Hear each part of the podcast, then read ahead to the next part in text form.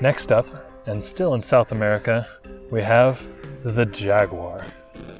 It's possibly one of the best big cats out there, and in fact, the only panther that is in North or South America. Its scientific name, Panthera onca, refers to the group it belongs to, the panthers, and onca being a Portuguese word for, pan- for jaguar. Its English name, jaguar, is derived from the name given to it by an indigenous peoples of South America.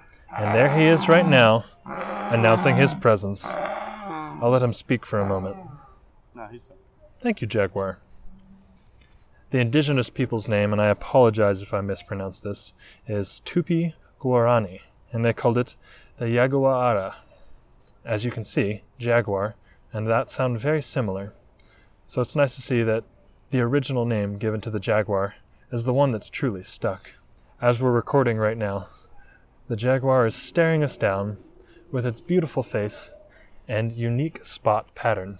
Jaguars and leopards, at first glance, are very similar looking, but you'll see on the jaguar that there are certain circles of spots or groups of spots that have a spot in the center. And this is what marks the jaguar as different from all the leopards that live around it. While the leopards may have that same circular pattern, it does not have the dot in the middle, like jaguars do. And that's the easiest way to tell them apart.